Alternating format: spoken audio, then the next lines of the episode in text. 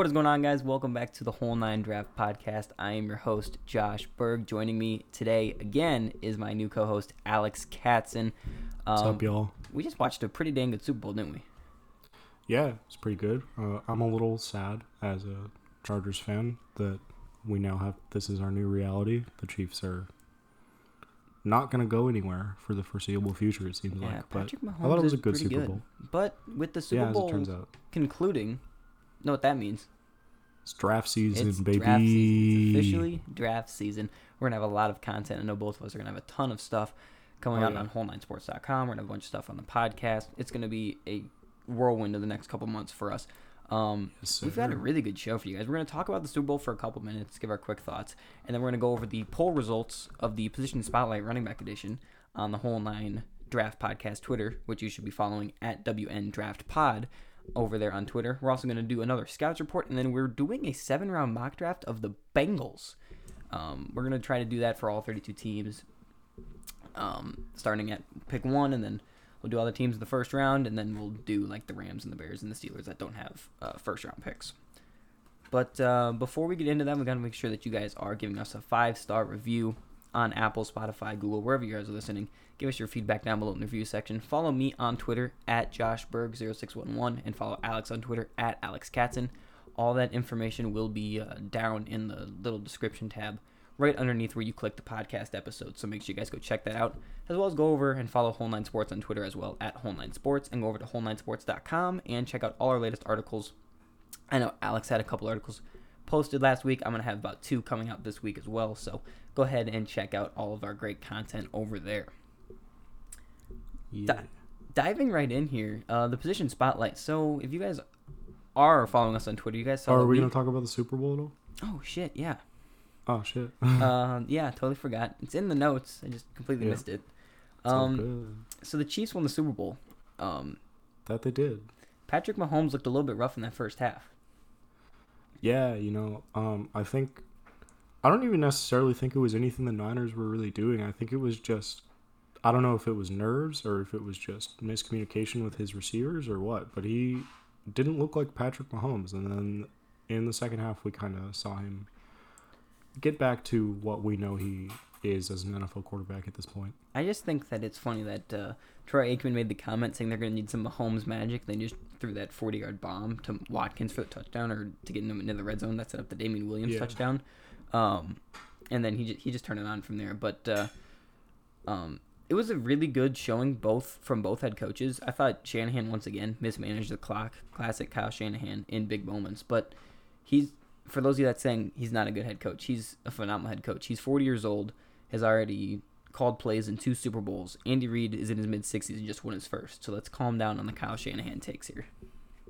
Yeah, and uh, you know Andy Reid is famously bad at clock management, but Oh, he's gotten sure. better the last couple years. And so you know, if you if you're a Niners fan and you're disappointed and you're looking for uh, signs that you can improve going forward, like I think Andy Reid is the first place you got to look. Like those things come with head coaching experience.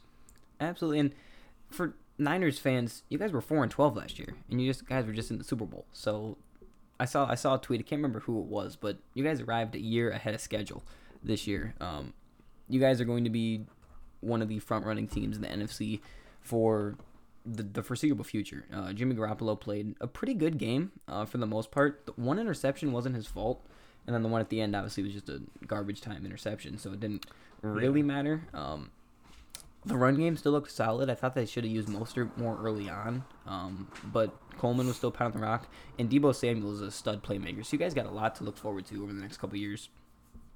Yeah, man, Deebo Deebo Samuel's going to be a game changer for them going like for the foreseeable future. I think. I just think, he the looked- way that they used him in so many different ways was super definitely. creative. Getting him out in open space, getting him the football, whether it was Yeah. with uh, touch passes, screens, and arounds. He was just all over the field, and I feel kind of bad because I think he was my wide receiver like five when he was drafted, and I Yeah. I don't want say I was loved wrong, Deebo but Samuel, but I don't think I had him higher than four. I think I probably Yeah. had him either three or four. yeah, I think I five. had Harry Brown and Metcalf was my one, two, three. So Yeah. missed it. Which Brown? bit. Marquise Brown or No, AJ. Brown? Okay. Brown was can still be Brown was. Brown was my four, and then um, Harry, um, Deebo was my five, I think. All right. All right. if I if I remember right. I could be Yeah. wrong, but it's whatever. Um, but I thought that Chris Jones actually had a really good game. Um, he I think he batted down like three passes Yeah, at the line of scrimmage. Yeah, he he had a really good game despite the fact that he really wasn't getting that much pressure. I felt like Oh, I agree. he he found other ways to affect the game. Like you said, he it seemed like every time it was a big spot, he was batting down the pass, like on Oh, second yeah, down, for sure. forcing third and long, and making Jimmy Garoppolo uncomfortable. And I thought Bashaud Breeland actually played pretty well too, and especially with him imp- being an independent free agent, he had the the pick and he had a couple pass breakups and some really good open field tackles. So I thought overall the uh, Chiefs secondary really stepped up with not a whole lot of playmakers. I know they were missing Juan Thornhill as they had a, they gave up a lot of chunk plays down the middle of the field, but I thought their cover corners actually weren't horrible, especially for if you look at their roster and you see who it is. I mean, hey, take it. It's still your number one need, Yeah. but Yeah, absolutely. But like for who for who you have on the field, like look pretty good. Yeah, and I think I think that uh, Kansas City is gonna have some building blocks. They're gonna have some tough contract decisions coming up because obviously you got to pay Mahomes and Chris Jones is a free agent. And then you're coming into the season next year with two corners on your roster, uh, Ward and Fenton. So Right. you got to address the secondary a little bit. But I think uh, I think that Kansas Kansas City just needs to enjoy this moment. I know uh, Evan is going nuts at his house right now. I've got a couple friends that uh, sent me videos of them freaking out. So us living in Missouri, it's kind of crazy right now. So me being the one lone non-Chiefs fan in the entire state of Missouri, it's it's a little bit sad, but is what it is. The Vikings will get there Yeah, at some point. That's rough, but you know, I mean, I think that I feel a little bit better than you do probably right now, considering that the Chargers have only been once and lost once. yeah, Um, I feel like if you go more often but you always lose, that's more crushing. Oh, it's bad. But we haven't been in a couple Yeah. like decades, so hey, maybe Kirk will get it done next year. Yeah. But that's enough about the Super Bowl. We'll you guys can probably go check over the Whole Nine Sports podcast for more. I'm sure Brandon and Dylan will do an in-depth Super Bowl review. We're the draft podcast. We're all in on the draft, but now the draft order is officially set. Niners at 31, Chiefs at 32, and one of the deeper position groups in the draft is running back. At least for I think both Alex and I can agree here. And we posted a poll on Twitter, getting back to what I was saying earlier before I totally forgot about the game that we just watched. Um, we posted a poll on Twitter, the position spotlight running back edition, and this will happen probably about once a week where we'll just post a position group and we'll pick four guys that we both have really closely ranked in our rankings. We just want you guys to vote on who we think is who you guys think is the better prospect. Um, the running backs this week were Ke'Shawn Vaughn out of Vanderbilt, Darius Anderson out of TCU, Josh Kelley of UCLA, and JaMycal Hasty out of Baylor. And Alex Ke'Shawn Vaughn really kind of ran away with the votes on this one. Yeah, you know, um, I don't. That's not how I personally feel about, it, but you know, that's how people voted, and like I can see why. You know, um, I think that he's a good player that kind of gets overshadowed by the fact that he played for a very bad Vanderbilt team. Yeah. Um, I have some questions about his production as a receiver. I know it kind of spiked this year, but still not really like at the level where like it's a guy where you're gonna put him on the field for third downs in the NFL immediately. So that kind of like limits his value for me. But you know, I think he's a solid overall player. I think I have him probably like a late day two, early day three grade right now. I think Yeah. he's just outside the top 100 for me. Um, good player, you know. Yeah, my main my main concern with him, like like you touched on, was his receiving ability. I think um, I saw a stat like his his single season for receiving is 16 receptions. Um, that was heading into this year. It obviously spiked Yeah. um, this year. But I, I think you hit the nail right on the head. I think he's just a good player. He's going to be someone that people are going to question uh, if he's going to be able to transition to a three down back in the NFL. He's my 91st ranked player right now. So he's just inside the top 100 there. I think he's my RB7. Um, he's just someone that I think is going to be, I think he's going to be more of a early day three pick than a late day two pick just because I think some teams are going to prioritize some of the receiving backs ahead of him. Um, Yeah, that'll be taken on day two. But I think you know, I know Evan is in love with him. I just think he, he's a solid, well-rounded player. He's just he doesn't do a lot of things that are super special. He just does a lot of things that are really solid. Right. And I think you look at a lot of teams that um, maybe already have a receiving back in place. Like my Chargers come to mind with Melvin Gordon as a free agent. Austin Ekeler's a restricted free agent, so technically he could leave, but we basically have right of first refusal. Right. So it's most likely he's going to come back. And I think Ke'Shawn Vaughn is a guy that you might have on the radar as a team like that, where like you want someone to absorb the touches on first and second down and then kind of bring in in Austin Ekeler or a Justin Jackson on third down. Absolutely. And have them be the receiving back or have them, you know, pass protect.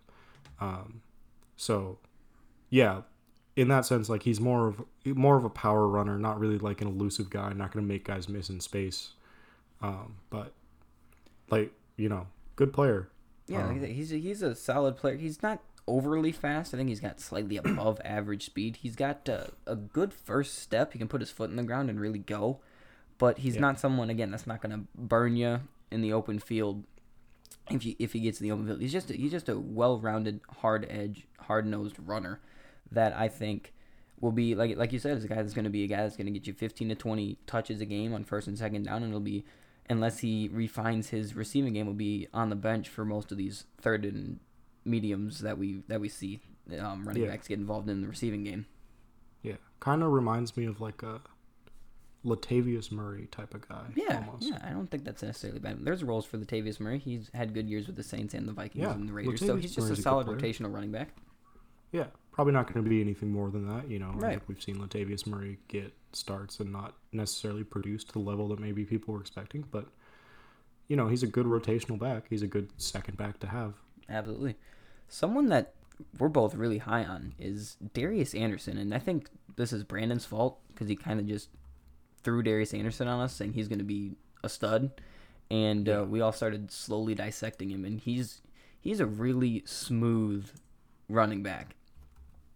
Yeah, absolutely. Um, you know, so working with the big working in the Big 12 with Brandon this season, you know, we watch a lot of TCU, which by the way, um, I don't mean to brag here, but I am going forward going to be the lead Big 12 analyst for oh, yeah, absolutely. Sports. Didn't so, even I didn't even mention that. Big big yeah. huge step up for a guy Alex here. Yeah. Um, in addition to uh, becoming an editor, so that's pretty cool also. Excited for both of those roles. And I'll still be around. Co-host of the Whole Nine Draft podcast. Yeah, there's been a lot of moving parts for me lately. It's a it's an exciting time. Anyway, Darius Anderson. um, kind of the exact opposite of Ke'Shawn Vaughn. is the exact opposite of Ke'Shawn um, Vaughn. He's very fast and he will make you miss in space. Absolutely. Um, not necessarily a guy that's gonna get like goal line carries, short yardage carries. Not really a power back. TCU had Sewo Olonilua to do that. Um, I, I, don't think like... necessarily Anderson's going to have a role to do that at the next level. But I think you look at a team like the Titans if they bring Derrick Henry back, where they need just kind of like an Perfect extra example. element at the running back position with Dion Lewis not really panning out. Um, we're just like having that change of pace guy, having a guy that can catch out of the backfield and make people miss. He was destroying people on some routes during Senior yeah. Bowl week. Yeah, he, he had. I think he had the best uh, Senior Bowl week out of any of the running back. Him and Josh Kelley, I think, were the two like by far standouts at the running back position who all really yeah definitely. performed well down there in Mobile. Um, but yeah, the Tennessee Titans were the exact team that I was going to bring up. A team looking to get a guy late day two, early day three. Again, all these guys are going to be around that range on draft day. It'll just depend on what teams will prioritize and what they really need. Um, right. Anderson's not gonna is not a guy that has a ton of power, and I noticed as he got more touches, his production went less. Um, I don't want to say it was worse because he got more touches, he got more yards and stuff, but he was less efficient. Right. But I think yeah. you you can kind of expect that when you get less touches, your yards per carry and all stuff is going to go down a little bit. Yeah. Um, but he's well, a, and two, you're talking about like you're talking about a TCU team where was, quarterback wasn't really, was really a bad. threat for them on offense. It was really bad. You know, so and especially because once you got Max Duggan in there, Max Duggan is basically just Tim Tebow. Brandon and I have talked about this at length. It might even be a poor so man's Tim Tebow. yeah. So he's not really a threat to throw the ball necessarily. And so I think once you got later on into the season, yes, Darius Anderson was getting more touches, but he's also facing more stacked boxes as teams kind of come down and they commit to defending the option play and commit right. to defending Max Duggan as a runner or Anderson as a runner, you know, and just trusting that they can kind of put a corner one on one outside against Jalen Reagor and nothing bad's going to happen because Max Duggan, Duggan won't be able to get him the ball anyway. Um, and so I think that can that's sort of like maybe why that trend emerges there for him. But I think at the next level, I think again he's gonna be kind of a second back. Um, yeah, I think I think he could do I think he's what James White is kind of doing in New England, yeah which I, I'm not saying it's necessarily my pro comp, but I think the style is very similar. Heavy receiving back will still get you some touches in the run game, but will be a big time threat in as part as part of the leading and the receiving. yeah. And again with the Titans, right? Like uh, Absolutely, I think it's a perfect Vrabel there. with the with the Patriots connection there, you know. So we know that you know maybe they want to add another running back to that stable, like the Patriots love to do. So uh, a name to watch if you're the Titans for sure. I just realized we picked four guys that were all at the Senior Bowl, but oh well, it is what it is. Yeah, well, I mean they're all very close on the rankings. they really were, and the guy that And- we we mentioned here. Oh, do you have something else to say on uh, Anderson? I was just gonna say like we didn't want to pick like, you know, like there's there's a there's another debate at this position, you know, of like who's RB one, and it's like we didn't really want to do that. It's been covered a lot, you know, and it's like we we like to bring you some of the deeper cut guys, you Oh, know, I think like that's that's what this whole series is going to be about is bringing you guys that are going to be like in that mid range of the like tier two, tier three guys that are really close together. We kind of want to highlight Yeah. those guys a little bit because everyone's heard about Swift and Dobbins and right. all these top tier names at certain positions, but we really want to bring you guys that we think are gems that you can find in in the draft in the later rounds because that's where a lot of teams are really built. Obviously, you guys you have your Right. first round picks, you got to have those pan out, but a lot of teams' depth guys are really late round guys. You can see it with San Francisco, especially Yeah, absolutely. I mean, you look at like a guy like Dre Greenlaw, fifth round pick last stud. year, starting in the Super Bowl. Fred Warner, you know, day two pick, starting in the Super Bowl. You know, guys like that. So like these, you know, day two and three may not be like the the marquee days for people to watch the draft and like people to be excited about it, but like That's roster. that's where NFL teams make their money. Absolutely. Moving on to the guy that had uh, third most votes, he had 16% was Josh Kelley, and I expected him to actually be a little bit higher than this. He had he had an incredible um, senior week, senior bowl week, and I know Dylan fell in love with him. Says he's the nicest guy ever. Um, Yep. He's a really tough runner. Yeah, man. Um, you know, I think he just plays with a lot of toughness in general, both as a runner, but also we saw during Senior Bowl week that he's a monster in pass protection, at least compared to the Oh, other yeah. guys that were there. I think I think it was Dylan that was saying like Josh Kelley is more than four times better as a pass pass protector Yeah. than anyone any any other running back that was there for Senior Bowl week. Oh, And and, so- I think it has to do with his just, like you said, his just tough play style. He, I mean, he's 5'11", 214, so he's a, a little bit of a heavier back, which he, he has a lot of strength in that regard. Yeah. And like that frame does kind of limit him as far as speed. You know, yeah, I he- think that I he's think his not second really year's a little bit slower. Yeah, no one's no one's ever gonna mistake him for a speed back down the field, but you know, again, kind of in that Ke'Shawn Vaughn kind of tier of like Yeah. guy that's gonna be a second back as a power back, um, make you know make some plays for you on in on inside runs and just like be an effective player, just like not really like any one skill that stands out, but just like someone who's good at football. I think, and maybe it was just me that saw this, but watching a lot of the UCLA guys before the Senior Bowl and then going back and watching them after the Senior Bowl, I really appreciated their film a lot more. Because when I watched Kelley before we went to Mobile, I ex- didn't expect a whole lot. But then Right. again, they played for UCLA, and that's kind of like the similar thing with Darnay Holmes. Where Yeah. his, his film wasn't anything like super special, but then you see him in Mobile really stand out and be the best person in his position group. Then you go back and watch him, you really start to appreciate the little things that they do well. And Kelley's pass protection was definitely one of the things that stood out both in Mobile and on tape. Yeah. Yeah, I think you kind of touched on this, but I think with Darnay Holmes and with Josh Kelley, at least to a degree also, you could see on this year's film that players kind of started to give up on this UCLA team, you know, once they kind of realized this team was bad. And I mean, you could definitely see it with Darnay Holmes. Oh, Like I said, I think you can probably see it to a degree with Josh Kelley, maybe not as much, but you can definitely see like they're not giving 100% out there necessarily all the time. But then, like you said, you go back and you watch these guys, and like you can see the traits. And if you go back to the 2018 tape, you can see like Darnay Holmes is shutting people down, and Josh Kelley's running through tackles, and like you know The ceiling is they there. look like different players. Yeah, I uh, I completely agree. I think Kelley's going to be an interesting draft eval because coming into Mobile, at least from road I had read, he'd been like outside the top 10, top 12 for running backs.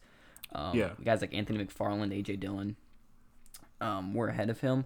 I think he pushed himself into the top 10, um, especially after Mobile. I think he's my Yeah. running back nine right now. So he's. Yeah, I was gonna say I think I have him fringe top ten right now. Yeah, so But he definitely helped himself. I think he was a guy that was looking at like a late day three pick before Mobile. Absolutely, and I, like like we've mentioned before, the Senior Bowl really only helps players. You don't necessarily get hurt by your poor play, but Josh Kelley's a prime example of someone that really helped himself being in Mobile with Jim Nagy. Yeah. Moving on from a player who was on a really bad team to a player that was on a really good team, and uh, that's JaMycal Hasty, who a name that not a lot of people heard of. He only got four percent of the votes, which I was absolutely shocked that he only got four percent of the votes, and I think that's one vote out of the however was many yeah. voters We that had we have. I think twenty five one, votes, so one four percent is one person.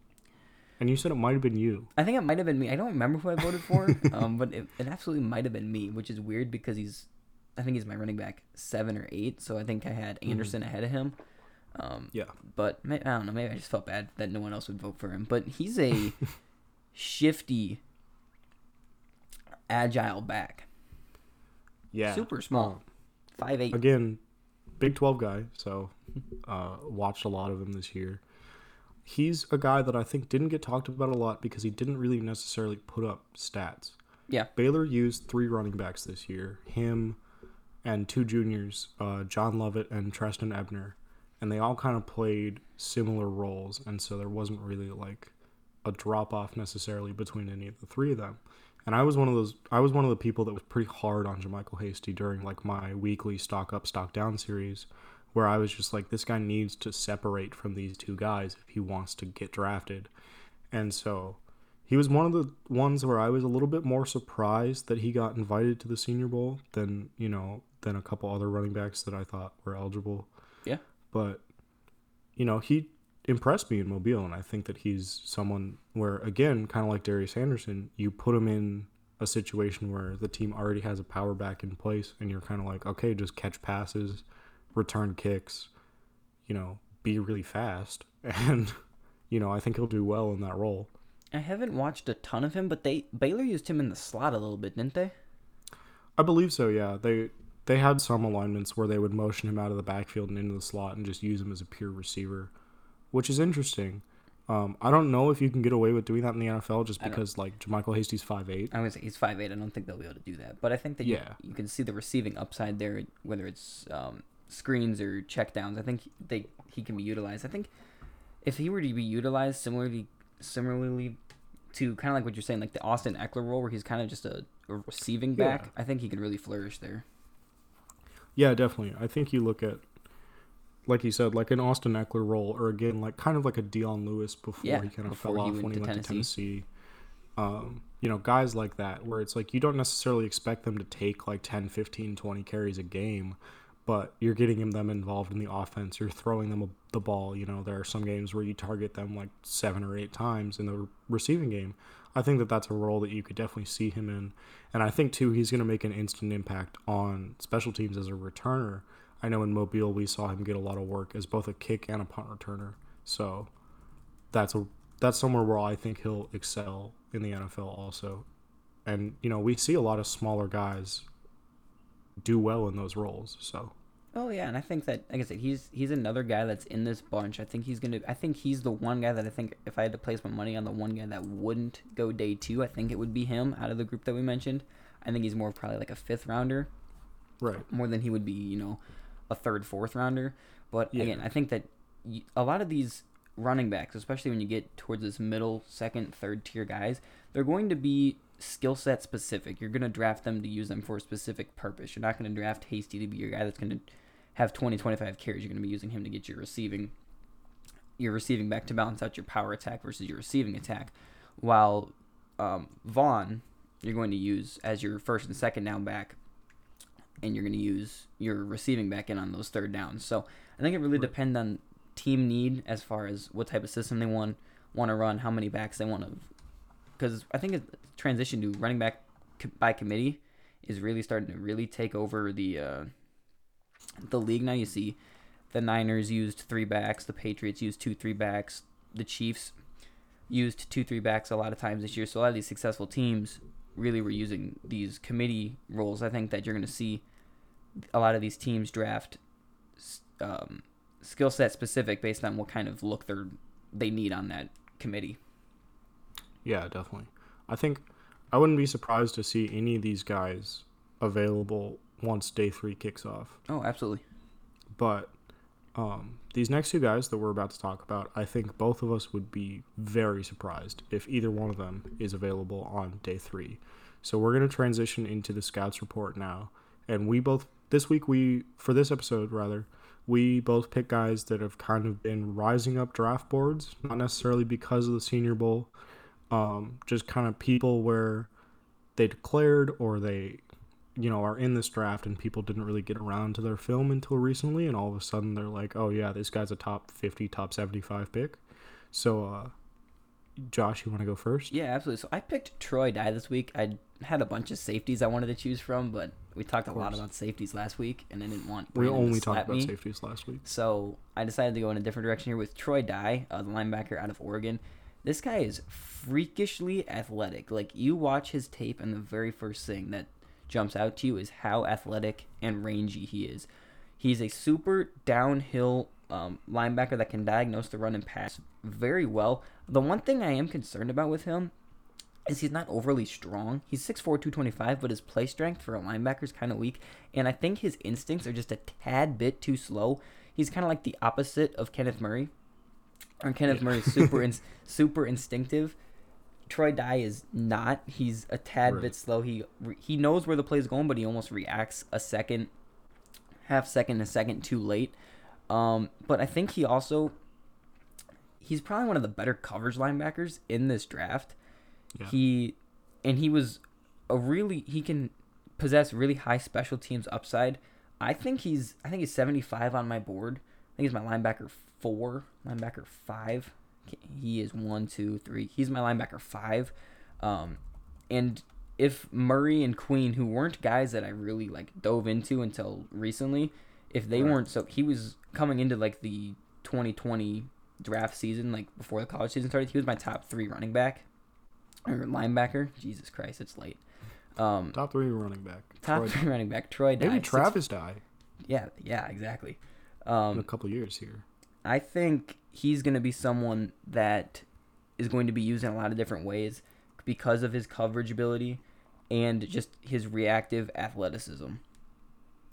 Yeah, definitely. Um, I have Troy as my linebacker four. I'm also, you know, that's counting Isaiah Simmons as a Simmons yeah, I, as a I, I did too. So Simmons and then Kenneth Murray and then Patrick Queen, Queen and then Troy Dye. Yeah, I have um, he's number sixty overall on my board. Um, I think he's a guy where you look at him and you don't necessarily he doesn't necessarily pop off the screen on no. his college tape, but he's someone where I know Brandon has been saying this for like the whole season basically. He's someone where he just projects well to the NFL. Absolutely. Um, like you t- kind of touched on, like the coverage skills, the range, um, everything about him just like seems like he'll be able to succeed in really kind of like any linebacker role at the next level. You know, like if you want to put him outside in a 4-3 scheme, I think he can do that. Um, I don't know if he should, but he I think he can. Yeah. Um, or in a 3-4 as a as one of the two middle linebackers or in a 4-3 as the middle linebacker. I think that's where I'd play him. I would say I would play um, him more in the middle just because watching his his ability to kind of shift himself and the rest of the defense on tape, he was able he was a really good yeah. communicator and reading what the offense was going to do. Um, so yeah. I think you have him right there in the middle, kind of be your play caller in the yeah, middle. Definitely. I think that that'd be a perfect role for him. Yeah, I think he, I think he can step in and be kind of the quarterback of the defense, um, if that's a term you want to use. A lot of people. Um, I think you look term. at a team like, you know, maybe a team like the Panthers, where you know obviously Luke Kuechly retiring, they kind of need a new guy that's going to call plays. Can Shaq Thompson do that? You know, I have some questions about whether or not you know he can kind of fit into that role. But I think if you get if you're the Panthers and you get like Troy Dye in like the second or maybe even the early third, that he's a guy that could step in and play that role immediately. Absolutely. I think, like I said, I just maybe I'm my uh, actually that actually came to my attention because I've got a buddy who's an Oregon fan, and I watched his film. And again, like you said, it's not something Tell that him I hate him. Yeah, right. He's not someone that super like jumps off the screen, but you just see the athleticism is there and the IQ Right. is there that he's just going to project so well into the NFL and be an, almost an immediate plug and play. Um, Yeah, definitely. once he kind of gets gets down the speed of the NFL game and playbook and Yeah. all that stuff. Yeah, I think he's someone where you look at him and you say he's gonna whiteboard very well at the combine. Absolutely. You know, which is coming up, um, and wait. That should you know drive him up boards, and he might play right away, and he might get burned a couple times, and people will be like, "Oh, he's a bust. He sucks. He's a bum." Not You know, true. and it's just, and it's just like you said, he's gonna have to get up to speed with the NFL game, and Right. you know his like you touched on his reaction speed is already a little bit slow on film in college and so that's something that's going to be like a point of emphasis for him i think in the nfl just like getting up to speed with how the game looks making sure that like you're in the right place and putting yourself in position to make plays and i think he's a guy where like his second or third year maybe like he pops off I, I, I completely agree. He's just someone that I think is just super intriguing, just because he's he's a tr- you're banking on the traits here with him and Right. being able to develop him. Um, you chose Noah Igbinoghene. I don't even know if I said that last name right, but I i, believe that shot. i believe that's right igbinoghene Igbinoghene, Um, corner out of Auburn. Uh, yeah I don't really so- know much about him to be honest, so enlighten Oh, me. perfect. Um, so he's someone again, like we just talked about banking on traits. That's absolutely what a team is going to be doing with Noah Igbinoghene. Yeah. Um, came to Auburn as a receiver, so hasn't been playing corner that long. I think he's only been playing corner for two years.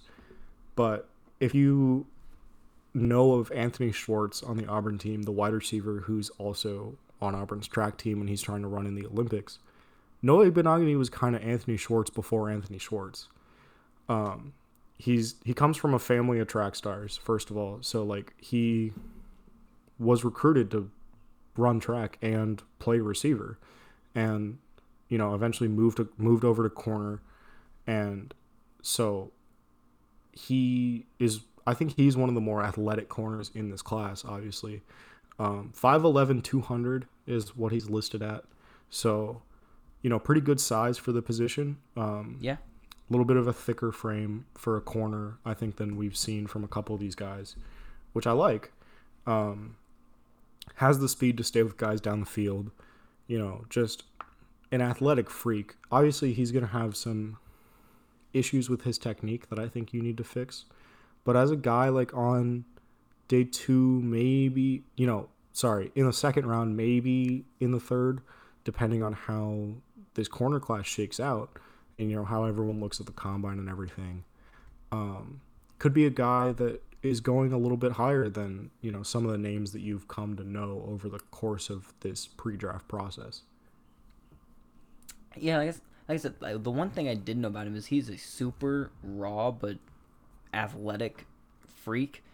I uh we, we recently submitted our big boards, um, and I think I had him as like corner like twelve, but I've seen him as high as like late round one in some mock drafts. Um, like I said, the, the the way how deep this corner is, the corner class is, because I I absolutely love this cornerback class. Um, he's someone that I think because like you touched on because of the traits that he has and the potential he has, he could go a lot higher than some of these other names like um, like a Bryce Hall or a Damon Yeah, Arnette definitely. because they're more technical corners while they just might be for guys looking at Igbinoghene, they just might be drafting him based on pure athleticism because you saw what the uh, Kansas City Chiefs were able to do on offense. Big, fast receivers that can get downfield.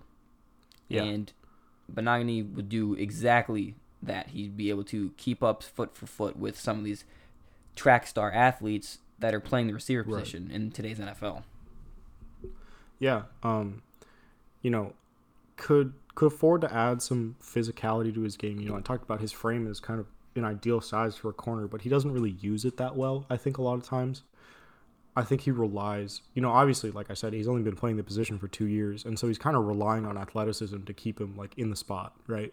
Yeah. And you know, so like his technique isn't really there to be in a position to make plays on the ball yet necessarily. He only had one interception uh, as a corner at Auburn, but he had 19 pass breakups. So like he's in the area. He's just like not necessarily in a spot where he can you know make an actual play on the ball and like take the interception back. Um, but yeah, someone who I think adds a lot of value just like as a traits based guy. Um, also, some upside as a kick returner. Obviously, as a track athlete, like he's gonna add value as a return guy. He had a touchdown both years that he was a starter as a returner at Auburn. Interesting. Um, someone who I think like I think like the Cowboys maybe could be a good fit. Um, you know, where we're not really sure if they're going to be able if they are going to afford to be able to re-sign Byron Jones on the outside there. Um, and kind of have at least a little bit of time, you know, if they lock up Dak Prescott and they have Zeke Elliott on that contract and they have Right. Marcus Lawrence on that contract, kind of have a little bit of a time to afford him some development and you know maybe you sign a free agent guy to a short term deal to you know play in front of him for a couple years. But that's a team where I think you know I I like the fit there. Um, you could also look at someone like if the Vikings don't go corner round one, I think that they at least you know tell me if I'm wrong here, but I think that their tendency has kind of been to draft like just these athletic guys, and Mike Zimmer's like, ah, I can teach them technique. It's yeah, fine. that's that's that's exactly it. A lot of the guys that I mean, you look at Mackensie Alexander when they and Mike Hughes. They're both 5'10", 5'11 guys that are just freakish athletic guys. They they both were uh, slot guys in uh, in college that they've kind of transit that Zimmer's kind of taught. Them. I mean, Mackensie Alexander was our best outside corner this year, and he was our third, fourth guy in the depth chart. So Is that Zimmer- a high bar? what was that? I said, is that a high bar? no, um, but I'm gonna take what I can get here. Um, with, Yeah, as a Vikings fair. fan, that Xavier Rhodes made the Pro Bowl. Still can't believe that. Yeah, Um, man. but yeah, I Pro think that Xavier he's Rhodes. Yeah, I think that he's an intriguing guy over here. Um, I, mean, I, I wouldn't, I said, I haven't. Wa- he's up there on my to watch list since you picked him for the episode. I moved him. I think it's like fourth or fifth on my to Yeah. watch list. Um, I Yeah, I still have to go week. back and review it all too. But I think but he's just- someone that, if the Vikings, for whatever reason, don't go corner round one, well, what if Neville Gallimore's there? I would. Well, it depends on if what corner's there. I would rather have Jeff Gladney. That's fair. I would rather have Gladney and C.J. Henderson over Gallimore. I think I have Henderson Yeah. 22, Gladney 24, and Gallimore 25 on my big board. Sure, Um, I could see but that. we'll see what happens with Linval Joseph. I don't want to make this a Minnesota Vikings episode. We can do that some other time because why not? Oh, we'll get there. we'll get there. I mean- eventually. They're what, like twenty five? T- Pick 25. Yeah, so only like, you know, a few more weeks. We'll get there in For the sure, seven for round sure. mock series. But speaking of that mock series, look at that transition. We're getting really good at this. We're gonna go uh, to the number one overall pick, and that's the Cincinnati Bengals, who were not very good this year. Obviously, for being Yeah, the isn't number that crazy? pick. That's Um, usually how you get the number one overall. pick. So we started this series. Um, we're just gonna do seven round mocks for the NFL teams. So how Alex and I did this, we jumped on a draft simulator, and we each did a seven round mock, um, and then we put them side by side, and we basically just picked which picks we thought were better value and better fits for the team. Now, interestingly enough, we picked the same seven positions, just in different spots for the Bengals. Yep. so it was just more about value. Yeah, and I do like- want to say just before we get into it, um, for this series going forward, we're gonna reuse some of these guys. Obviously, we're gonna like try to be aware of like not talk, like trying not to talk about the same guy for like twenty different teams, but we are gonna reuse some of them. So like, don't be don't be mad at us when we get to like pick twelve and we're we're talking about some dude that we already had on today's Right. episode. and it's we don't control who gets picked with the other teams. We're just controlling our teams. Like there's a Yeah. couple players on here where they're taken a lot lower than I think we would have them Yeah, on our boards. But it's just kind of how the simulator went. We're looking for value, looking for the best way to build this team, and we both picked Joe Burrow number one um, for Cincinnati. I think that's kind of the the duh, right? Yeah. Um. I mean, I don't really think there's a lot to say about it. You know, No. the guy just had the best season in college football of all time. Uh, Yeah, the Bengals need a quarterback. It's it's kind of a done Pretty deal easy. there at number one, unless someone offers him like 17 first round picks. And even if I was Cincinnati, But what about probably- Justin Herbert? Oh my God, those rumors just need to stop it. I I have seen a lot more it. that Her- Herbert might go to Miami it. though. So, hey, Yeah. maybe you should be praying a little bit. you know, we'll see. But yeah, there's not much to talk about Burrow. He's pretty much as complete of a prospect as you can get at the quarterback position.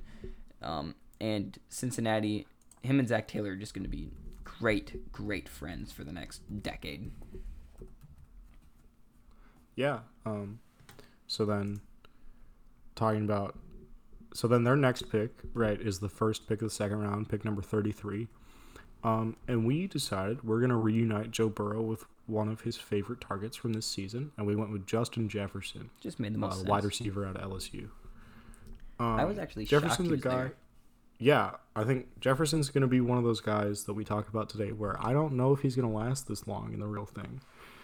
Um, I think that because he was still playing when a lot of people were kind of starting to get into their evals of people, you know, like I was watching wide receiver tape and it was still like three days before the national championship game, and so Justin Jefferson was still out there playing games. I think that's kind of like kept him from rising up boards as much as I think he's going to end up doing because people just plain and simple haven't watched all the tape on him. Um, but a guy who was just insanely productive this year at LSU, obviously with Joe Burrow throwing him the ball. Um, and I think you look at the Bengals and AJ Green's future is in question, obviously. And then you have Tyler Boyd, who I like. I really like Tyler Boyd actually. I liked him out of college too. yeah, but like, is he anything more than a number two receiver in the NFL? I don't really know. Um, and then obviously you have guys like John Ross, who really fits best as like a slot receiver. I feel like I- just a guy who's very fast and will stretch the field. Um, and so I think adding Jefferson there kind of gives you a more complete receiving corps where Jefferson would kind of be able to step in and essentially play AJ Green's role. Not saying that he's AJ Green, obviously, but we'll kind of be able to step in and play that role. And then Tyler Boyd can kind of stay in his natural role as a number two. John Ross can kind of stay in his natural role as a number three. Absolutely. I think Jefferson, the last four games on his of this season, really kind of pushed him because he absolutely blew up Yeah, definitely. against Oklahoma, obviously. Um, and I think he was a name where we've talked about this a lot, especially I have on the show before about Alex on here. This receiver class is insane.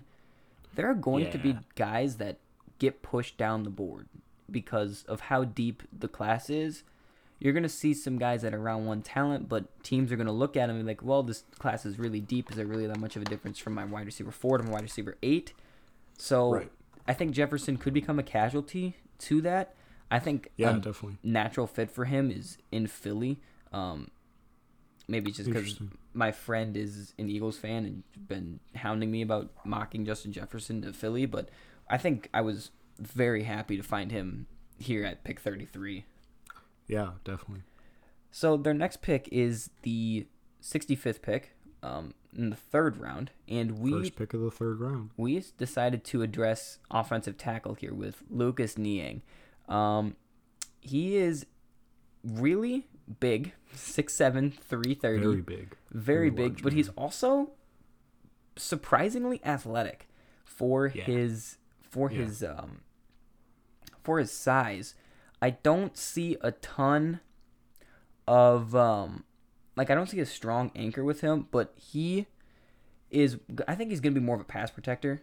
Um I noticed on his film I watched him a little bit uh, this morning, but I didn't see a ton of push in the run game. But it also could be Yeah. TCU was really bad. Um, Yeah. I mean, you- you're the They Big Twelve were. man. You know, you know more about the Big Twelve than I do. But I just think that he's someone that Cincinnati needs help. We, t- we were talking about this when we were planning out this episode. Bobby Hart's got to go. Yeah. Uh, my. So I was the one that made this pick, right? Right, And yep. we kind of put the drafts together, and we were like, oh well, you know, you had an offensive tackle a little bit later on in this draft, and we kind of looked at it and we were like, well, and I told Josh my reasoning was Bobby Hart sucks. That's exactly. He's what texted me. so bad. Um, you know, and they signed him to a contract extension, and like that's fine. but also he's a turnstile. And Lucas Niang plays right tackle. Yep. Like he's a natural right tackle. It's not like you're drafting a left tackle and you're moving him over to right tackle. He plays right tackle. And you know, he's a guy that missed time due to injury this year. I believe it was a knee injury. I can't remember off the top of my head, but only played in like I think less than half of TCU's games this year. Um, I think, like you said, he's going to be more of a pass blocking guy on the right side, which, you know, I'm not too concerned about. I think that, you know, depending on where the Bengals make moves elsewhere, I think that it's not that big of a deal. And I think that, you know, you bring back an offensive line to start the season where you have Jonah Williams at left tackle, who obviously didn't play at all this season because of a shoulder injury Right. and Lucas Niang at right tackle, and all of a sudden, like your tackles are set for the next like ten years, probably, Oh, for sure. And I think Cincinnati, as long as both of them can stay healthy. yeah, Cincinnati has had a really bad offensive line for a couple years now, really. And Pretty much since Andrew Whitworth left. Yeah, and you know, you look at Williams. I thought was a slam dunk pick there. I think it was pick nine, and Yeah. yeah, obviously the injury Something just that. really derailed anything that they were hoping him to be. At. I think he was my clear cut OT one Yeah. when he came out. And I mean, they tried. They brought in Billy Price, I believe, when they drafted him in round two. Um, Mhm. He's hasn't been great, which it's funny because I wanted the Vikings to take Billy Price, so I'm kind of happy they didn't. Um, Yeah. In that draft, but they they need to just start.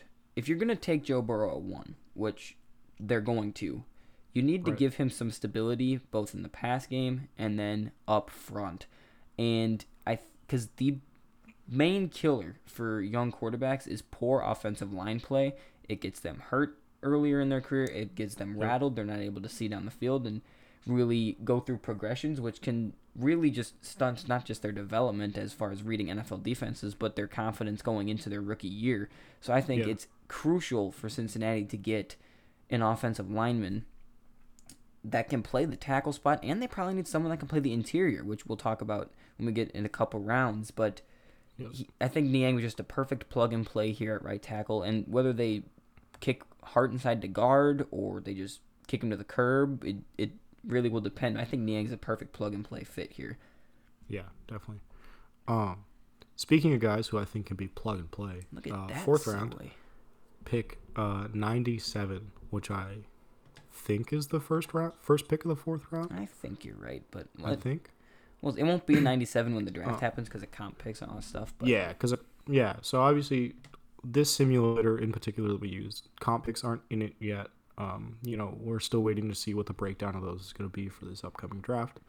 And so this is just like 32 picks per round. right. So we're here in the early fourth round, and we went with Akeem Davis Gaither, the linebacker from App State. Um, I love Davis Gaither. I think that he's someone that can play immediately. Kind of tweener size, you know, he's a little bit smaller for a linebacker. I think he was only like six foot, six one maybe. Like I think in like the two twenty ish range. Yeah, he's he's Uh, officially listed as 6'1", 220. Yeah. So a little bit smaller guy. Um, I wrote in my small school write prospects from the Senior Bowl write up that he kind of reminds me of like a dollar store Isaiah Simmons. Yeah. And you know, that's you know kind of high praise to put on someone, but I think that Davis Gaither kind of does fit into that role where like he can play like he's a great coverage linebacker, and I think you could play him a little bit at safety if you really wanted to. I don't think the Bengals necessarily need a starting safety, um, but I will say that ESPN has Germaine Pratt listed as the starting linebacker in two different spots, and so, so, they need I feel someone I feel pretty confident in saying that the Bengals should probably add another linebacker. for sure. And I think playing Davis Gaither as like an outside guy in a 4 3 system, you know, whether you want to play him on the strong or weak side doesn't really matter to me that much. I lean towards weak side a little bit just because I think he'd be able to uh, make more plays in coverage from that spot. But a guy, another guy who I think would just be plug and play for this Bengals team, and that's a common theme. I mean, the Bengals were bad. Well, and I think we've seen a theme here with linebackers in this draft. They're just really rangy guys, and Gaither's no yeah, exception. absolutely. Um, like I said, because he's 6'2", 220, he's a little bit smaller for a linebacker. He's just got really good quickness and range, and he's another guy that I think is just going to excel in coverage, whether that's on running backs or tight ends. And uh, Germaine Pratt can't play two linebacker positions, so they need to have someone. Probably not. Yeah. I mean, hey, maybe, maybe, maybe he Yeah, can do it. We don't. and- Maybe he's just godlike, and we just haven't seen it yet. That's true. Um, and I mean, you talk about covering both running backs and tight ends. You look at the the division that they're in, right? Yeah, absolutely. You have James Conner running routes out of the backfield for the Steelers, you know, and even like Jaylen Samuels too. Like once James Conner is healthy, I think Jaylen Samuels kind of gets back into more of a third down back sort of role. But then also you have, and then also right, you have the Browns with Kareem Hunt kind of playing that same role out of the Chubb. backfield, and Chubb, you know. Um, but then with the Ravens, like you have such high tight end usage, right? With Hayden Hurst, with Nick Boyle, with uh, what's the other guy's name? Mark Andrews. Sorry. um, you know, just such so much tight end usage where I think Akeem Davis Gaither is a guy where the Bengals can just say, "Hey, so whoever we're gonna focus on neutralizing, like let's just put you on them and it'll be good." Yeah, I just think that uh, Gaither's just a solid player. I don't know where his ceiling exactly is going to be come draft day because I think he could be someone that has round two potential, but Yeah. I think he's going to be more of where we kind of drafted him, late three, early round four. Um, but I I think he's just an instant plug and play guy, as you mentioned. He's someone that I think is going to test really well at the combine. Um, oh, definitely. I- just because he's just an athletic freak. So I just think Cincinnati's getting just a good ball player here in Gaither, and I know Dylan's a fan of his too. So Yeah, definitely. plug there for Dylan Sanders. Pick uh, in the fifth round, round 129, we went with Ben Bredeson, uh, the interior offensive lineman out of Michigan. I actually had them taking Bredeson in round four of my mock, and Alex had him round five, so we just kind of took the value there and plugged him in at round five. He's not an athlete. He's not a big mover, but he's just technically really sound. He was guard at Michigan, and uh, diving into the Michigan tape, their offensive line actually wasn't horrible individually on film. I know Oh. Bredeson had a pretty like average Senior Bowl week, but I came away impressed because he did all the things that I expected him to do. Good anchor. He you can't bull rush him. He's hard to move. He has good jobs of keeping his hands inside. He just is a solid player. I'm not sure if he's going to be a plug and play guy, but I know as a Vikings fan, I would love to see Ben Bredeson be drafted here.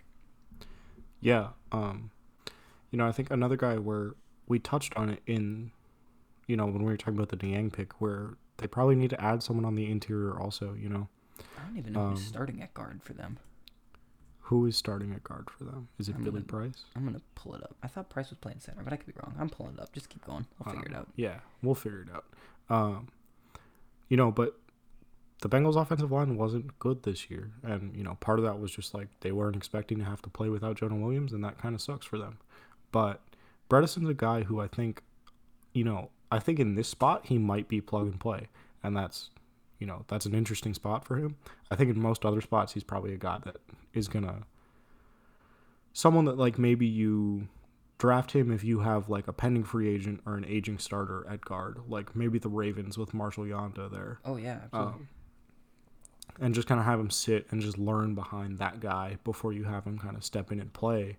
Because, like you said, he's not an athlete, and with uh, interior defensive lineman getting so much more athletic in the last few years in the NFL, I think he might struggle a little bit until he kind of like really gets the NFL technique down. Obviously, Absolutely. like like you said, he's got good college technique, but you know the NFL's a whole different animal, and we know that. Um, another guy where I'm not necessarily sure that he's going to be there. Like you said, he went round four in your mock, um, but I think it's if he's there in round five, I think this is a so- great value for the Bengals. Yeah, we both used the same big board when we were drafting um, to keep it Yes, kind of same. Because if I use mine and Alex use his, our players are somewhat similar on most of our boards, but we still do have uh, differentiating guys. I'm a little bit higher on Bredeson than others. Um, I think he's inside. I think he's barely inside my top 100 on my big board, but Yeah, I think he's just someone that's extremely plug and play. The Bengals starting guards were Michael Jordan, not the Chicago Bulls Michael Jordan, and John Oh, yeah. Miller. So um, Yeah. They they didn't even start Billy Price. Um, so they need they need help pretty much everywhere on that offensive line except for that left tackle spot um, with Jonah Williams, because Right. Joe Burrow goes to Cincinnati and this is their they try out the same starting five, just plug and play Jonah Williams. Joe Burrow's gonna get roughed up a little bit. Yeah. And I think with the Bredeson pick, then you look at that offense and you say, okay, we have Joe Burrow. We have, in this situation, right, we have Joe Burrow. We have Justin Jefferson. We have Tyler Boyd. We have John Ross. Joe Mixon. We have Jonah Williams and Lucas Niang. And we have Ben Bredeson, Bredeson who Solid might core. start at guard for that team. That's a, and we have Joe Mixon. Yep. That's a solid offense. I like that offense. I- I, I want to watch that offense. Um, and I didn't want to watch the Bengals offense this year, so that's an improvement. You know, so that's a huge improvement. Um, is it me now? Are we? I, I think so. I did better Bredeson, right? I can't remember. It's late. All right. We're Yeah. recording this like you know, 11 o'clock at we're night. we're I'm kind of so- just we're kind of just spitballing. It's Pretty much. fine. Um, moving into round six, uh, the Bengals right now have pick 160. Again, this is going to be a pick where the actual spot's going to get affected by comp picks. Um, we have them taking Kindle Vildor, the corner out of Georgia Southern. Um, this was a pick where I think Dylan and Brandon talked about it on the main podcast. We just think it's gonna happen. Uh, Yeah. You know, watching Senior Bowl practices, Kindle Vildor was on the Bengals team at se- during Senior Bowl week, and Bengals defensive coordinator Lou Anarumo was really coaching only Kindle Vildor specifically during drills. Yep. And so we kind of took that as a sign of like they like what he brings to the table and they're trying to like get him up to speed on like what they like from their corners a little bit early. And so I think if he's there in the sixth round, you know, I think the Bengals might take him. And I don't know. It's kind of a weird spot because I feel like the Bengals don't really need a corner that bad. I kind of like the corners that they have on the outside, Yeah. but you know, if they think that like one of those guys might leave in free agency or something, I think that Vildor's a nice kind of guy that you can kind of groom behind those guys and then start if one of them leaves. Well, and he's and Vildor's someone that when we watched him mobile, he did not look very good those first that first day. Really, not even the the Yeah. second day he looked better, but from the first day to the second day, the first day was just really bad. That the improvement to the second day wasn't didn't say a whole lot. Um, but like I said, like you were touching on, the Bengals coaching staff was giving him a lot of attention, and you could see the improvement throughout the rest of the week. Yeah, no, And he got, had a really good senior he bowl game, so. yeah, I just think that this is a fit. It's kind of like Deebo Samuel with uh, the Niners. It's just a fit that right. Where you when, could we're- just when you're in Mobile, you see the connections, practices. and he's someone that just fits right here, regardless of need. Um, he's just someone that I think Cincinnati plugs in into their system and kind of slowly starts developing. Because, like you said, they have pretty solid corners. William Jackson the third's a pretty good corner there. Um, Darqueze Dennard is he a free agent? He might be. That honestly might be why. I, don't think actually I know. think that is why I can't. I can't remember if he was a free agent. I remember when he was drafted, but Vildor again, he's someone that is going to need a lot of refinement. Um, I know definitely. he he's a wants to be a ball hawk, which also oftentimes hurts him because he wants to go for the ball and his instincts are just Yeah. so early that it gets him beat so easily. And you, you even saw that in Mobile. He would try to make plays on the ball and just get completely beat over yeah, the top. he's gonna he's gonna struggle against against double moves in the NFL. Oh, for I sure. think if he has to play early on. But for whatever reason, the Bengals just decided they wanted to latch on to, out of all the corners that were playing well for in the Mobile. This is the corner that they decided to latch on to. So, hey, maybe they More know something that we don't. Yeah, I mean we'll see. The final pick here is round seven, pick 192, and I just kind of went best player available here, and it was someone that I actually came away from Mobile really impressed with, and that's Alabama safety Jared Mayden. Again, not an incredible need. Um, Jessie Bates is pretty good I really like Jessie Bates. I think I think he's a pretty solid player if you if you ask me. Um, but he's someone that just I was shocked to see at the end of at the beginning of round seven. Excuse me. He's someone that I have a lot higher than others. I just thought I Yeah. came away. They were really. I mean, like I said, I love the safety class. You guys have heard me talk on and on about it, but Oh, he's man. just someone that I felt was really impressive in Mobile from the limited time that I saw him because I was obviously focused on Dugger and Elliott and all these other safeties.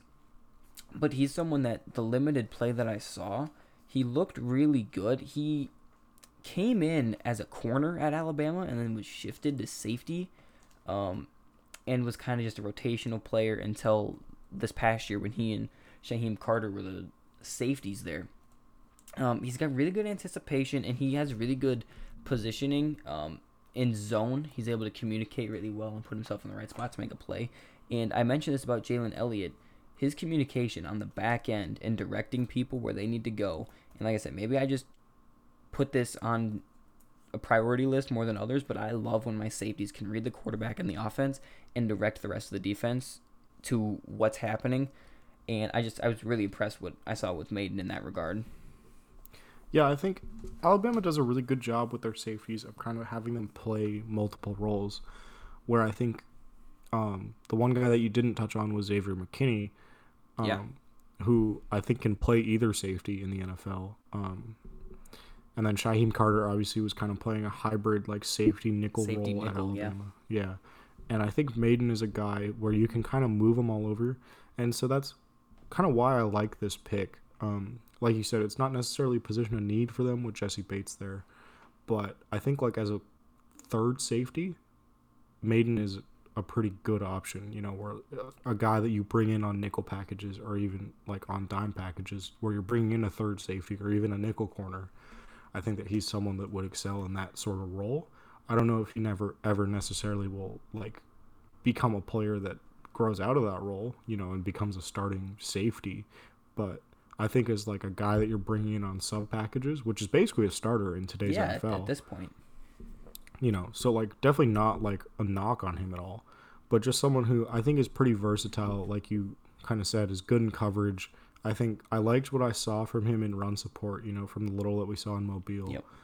another guy where i kind of like have to go back and watch the tape and do the work on him there's so many alabama players and this is true every year Every but there's year. so um, Tired there's of so many alabama players where it's just like once you get kind of like to the lower tier guys you're like do i really want to watch this guy like i've watched Right. this game like eight times you know but i'll i'll i'll grit through it you know Right, i will watch him It's it's and i job. do yeah and like he is on the watch list i'm going to watch him fairly soon and kind of get a feel for where exactly like i want to play him if he if i had to put him in one role but i think as that kind of like third safety like fifth or sixth defensive back out there on the field i think that's somewhere where he'd look pretty good Well, it's interesting because you you touched on it. McKinney was like the main guy in that secondary, um, Right. at safety, and Shyheim Carter was a bigger name than Mayden. Mayden kind of gets lost in the shuffle, but I think Mayden's upside and transition to the NFL I think will be a lot smoother than Carter's.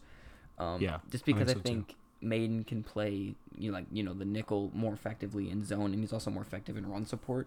And like I said, I just think he was he was on the board, and I'm like, hey, I like this guy. I mean, it's round seven. Yeah. Take a flyer on a guy, see where you can yeah put him in I mean, one- your system. once you get so, into round seven you're not really drafting based on need necessarily No.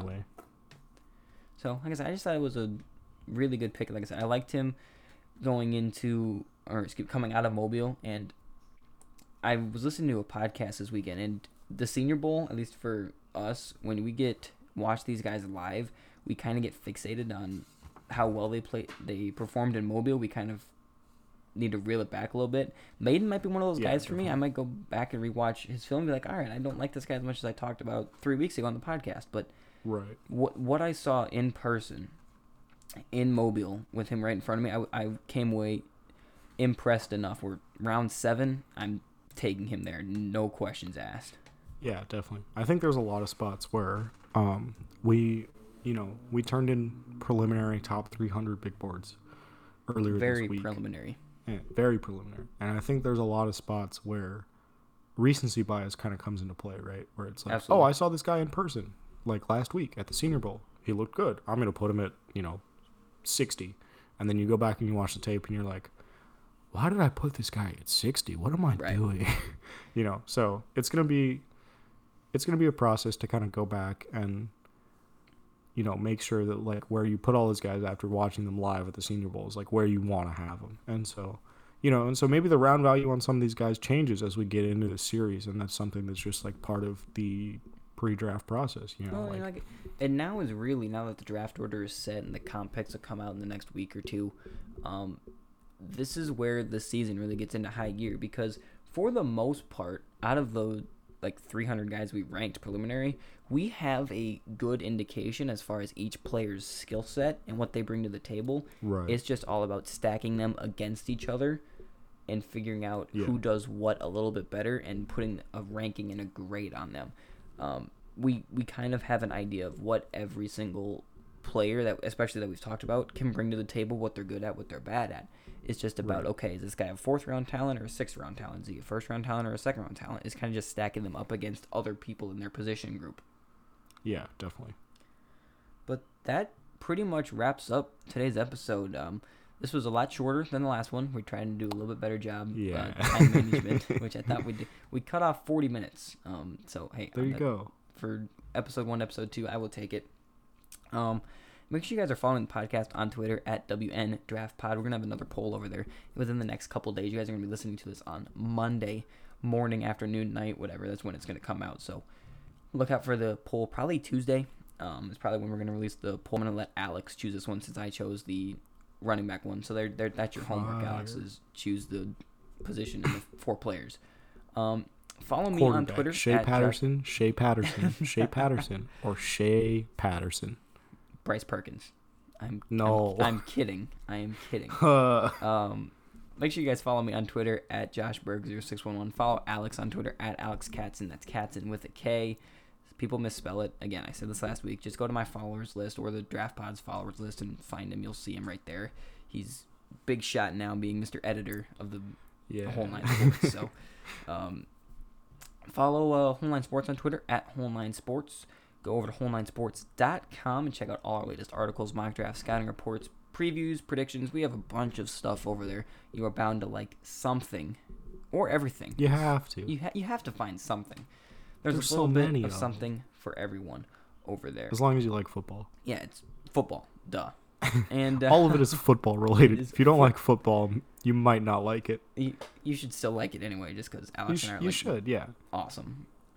But that's pretty much it. Um, make sure you guys give a five star review. Leave a comment down below. Um, next week we will have uh, whoever picks second, the Washington Redskins, the seven round mock, Yeah. and then a couple other cool segments. We haven't quite decided yet, but we're hoping to get recording probably Wednesday or Thursday, kind of depending. So you guys will see it, you know, the day after we record or not. But we're Yeah. trying to get two to three episodes out a week. Um, that's that's kind of our goal here. So Yeah. Alex, We're trying to get on a more consistent schedule, but with both of our uh, work schedules outside of the I pod. got moved to full time um, closes at my day job. It's difficult to kind of line up Yeah, stuff. so, so So it's a little bit difficult to find a consistent day where we can record. You will but see we're, at we're least- working on it, and we will get episodes out no matter what. yeah, you'll you'll see at least two episodes a week minimum. So that's kind of that's kind of where we're going. But Yeah. any uh parting shots here before we get out of here?